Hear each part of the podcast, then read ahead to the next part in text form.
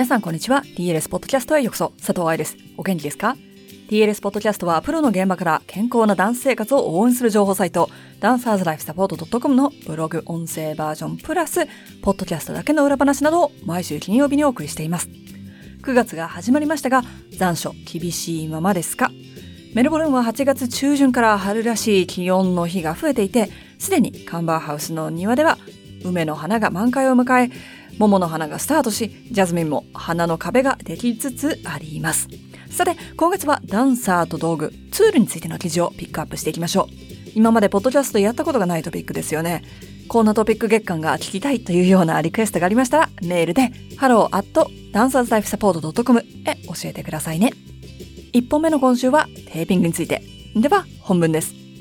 ダンサーのテーピングで知っておきたいこと。テーピングについては過去の記事にしてありますから、こっちを読んでね。以上。で、終わっちゃいたいところなんですが、テーピングをしているダンサーは結構多く、自分勝手にテーピングしちゃうもしくは、テーピングの意味を理解してないでやっちゃうという人が多い。実はそのテーピングが舞台復帰を遅めていたり、逆に捻挫しやすくしちゃったりするんですよ。ということで、私が普段ダンサーに使っているテープの種類をご紹介しつつ、テーピングとは一体何なのかを考えていきましょう。テーピングは怪我予防のためにも使われることがありますね。わかりやすい例は、ポワント用に足指に番号項代わりにテーピングするとか、他にもコンテの作品で裸足で回転する、膝で滑るなどがある場合、皮膚の怪我を守るために使用されることもあります。ただしこの記事では、怪我をしている時、怪我した後にテーマを絞ってお話をしていきましょう。誤解されないうちに先に明記しておきましょう。テーピングをしていけないとはお話ししておりません。過去記事から抜粋してみると、怪我のすぐ後や舞台に立たなければいけない場合、テーピングしても大丈夫。ただ、それは怪我の原因は治していないってことでしたね。だけど、テーピングというのはバンドエイドみたいなものだと理解しておくといいと思います。包丁で手を切った。まだ夕ご飯の準備は終わってないからバンドエイドを貼る。これは OK でしょ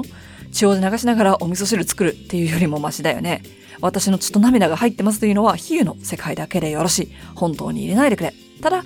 テレビを見ながらお料理していて手を切ったならそっちを直さないとまた手を切るよ。これが原因を直すということ。もしかしたら野菜を持つ手の形を変えるとか包丁の握り方とか慣れるまではテレビを見ないとかさ。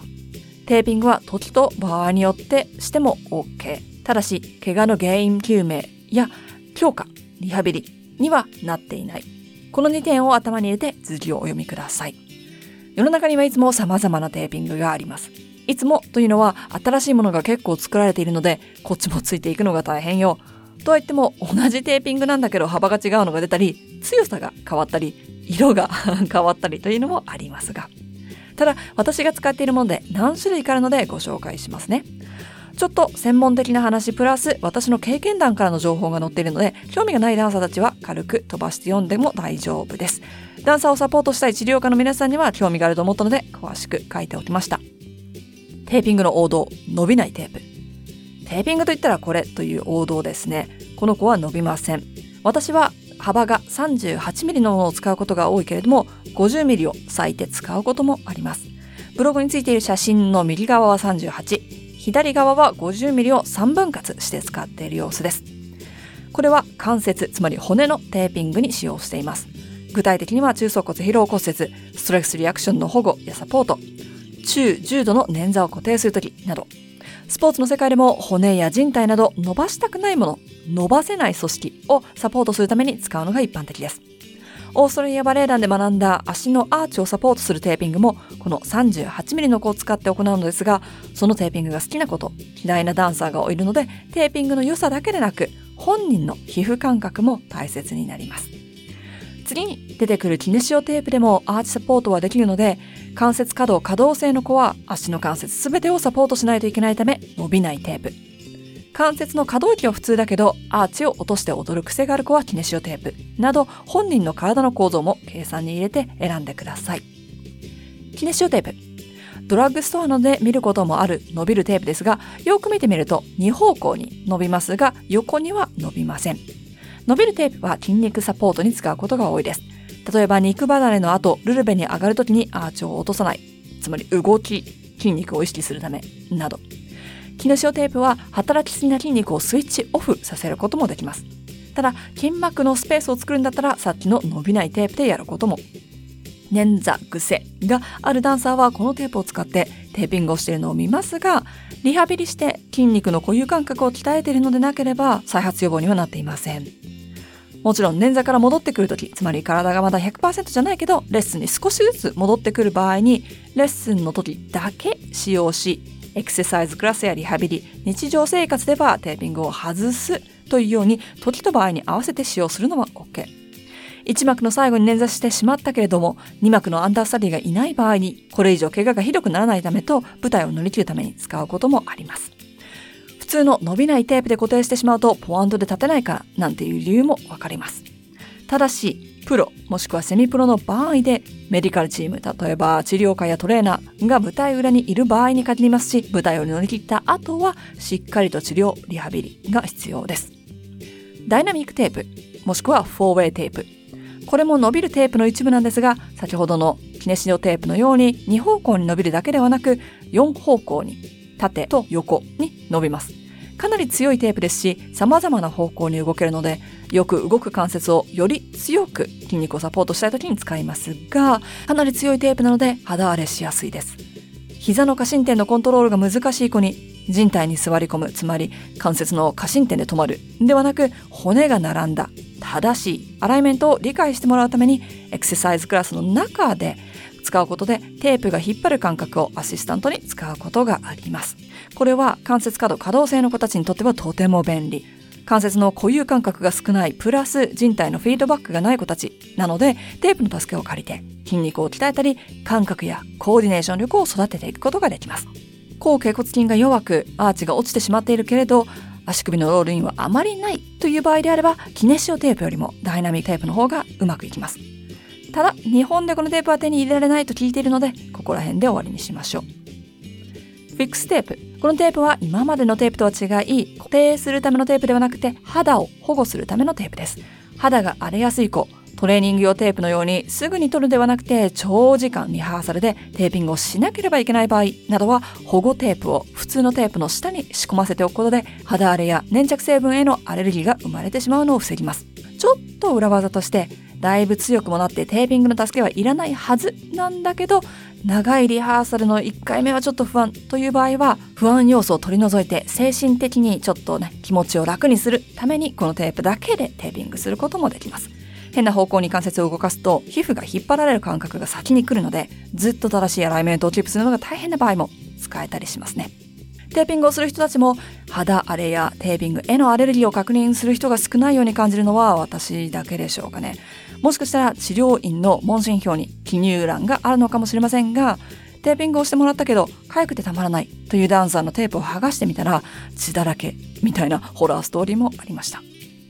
今まで書いてきたようにテーピングは踊りながらも使えるサポートです。だけど痛い調子悪いイコールじゃあテーピングしようという使い方は正しくないからね。だって痛いっていうことは体がシグナルを送ってるんですよ。その声を聞いてあげないと。調子が悪いっていう時は、ウォームアップが足りないのかな？正しい筋肉使えてるのかな？ちゃんと立ってるかな？レッスンの後ケア足りてるかな？リカバリーちゃんとしてるかな？栄養や睡眠はどうだろう？って考えるべきであり、テーピングすれば OK ではありません。確かに、どんなサポートでもちょうだいよというシチュエーションはあります。例えば、全幕もの、1日に2、3公演ある。連日続く舞台。舞台の床が滑る、硬い、特別なシューズを履かなきゃいけない。怪我から復帰した最初の舞台。など。だけどね、いつものレッスンやリハでテーピングしなければいけないというのは普通じゃないです。さっきテーピングの種類がいくつかあるってお話ししたよね。んでね、骨や関節をサポートするっていうのがあったでしょつまりね、サポートするためには、骨がどの形、どの場所にあるのが一番良くて、関節がどの向きに動くことが必要で、緩む場合はどこまで緩むのが一番いいのかがわからないとテーピングは危険です。例えばアーチを上げる。でもアーチは上がったり下がったりするんですよ。だから上げた形で固定しちゃったらプリエが使えなくなっちゃいます。残念ながら治療家でもダンサーは甲を伸ばさなければいけない。イコール足首は自由に動くべき。イコール伸びるテープでテーピング。だって本人が動きやすいと言うから。とした場合、肝心なサポートしなければいけない組織がサポートされていない可能性があり、本人はテーピングされてるからというちょっとした余裕ができてしまうので無理に使っちゃう可能性も出てきます。また動きを制御するのかサポートするのかはたまた動きを作るのかによってテープの強さ、種類、場所も変わってきます。面倒だからか、外したら付け方がわかんないからか、テーピングをずっと貼ったままにする人もいるんだけれども、これは 衛生上よくありませんし、テーピングのサポートは徐々に弱くなります。どんなアクティビティをしているのか、どこにテーピングをしているのか、そしてダンサーの体質、汗かきやすいとか、肌が弱いなどにもよって変わりますが、最長でもテーピングは4日までと私は思っています。ただし、粘着力の強いテープを使っている場合、毎日外す方が肌の負担になることもあるので、2、3日はつけたままでも大丈夫かもしれません。難しいよね、この判断。サプリメントもちゃんと食事をしている上にサポートとして摂取します。エクササイズもちゃんとレッスンをしている上にエクストラで使います。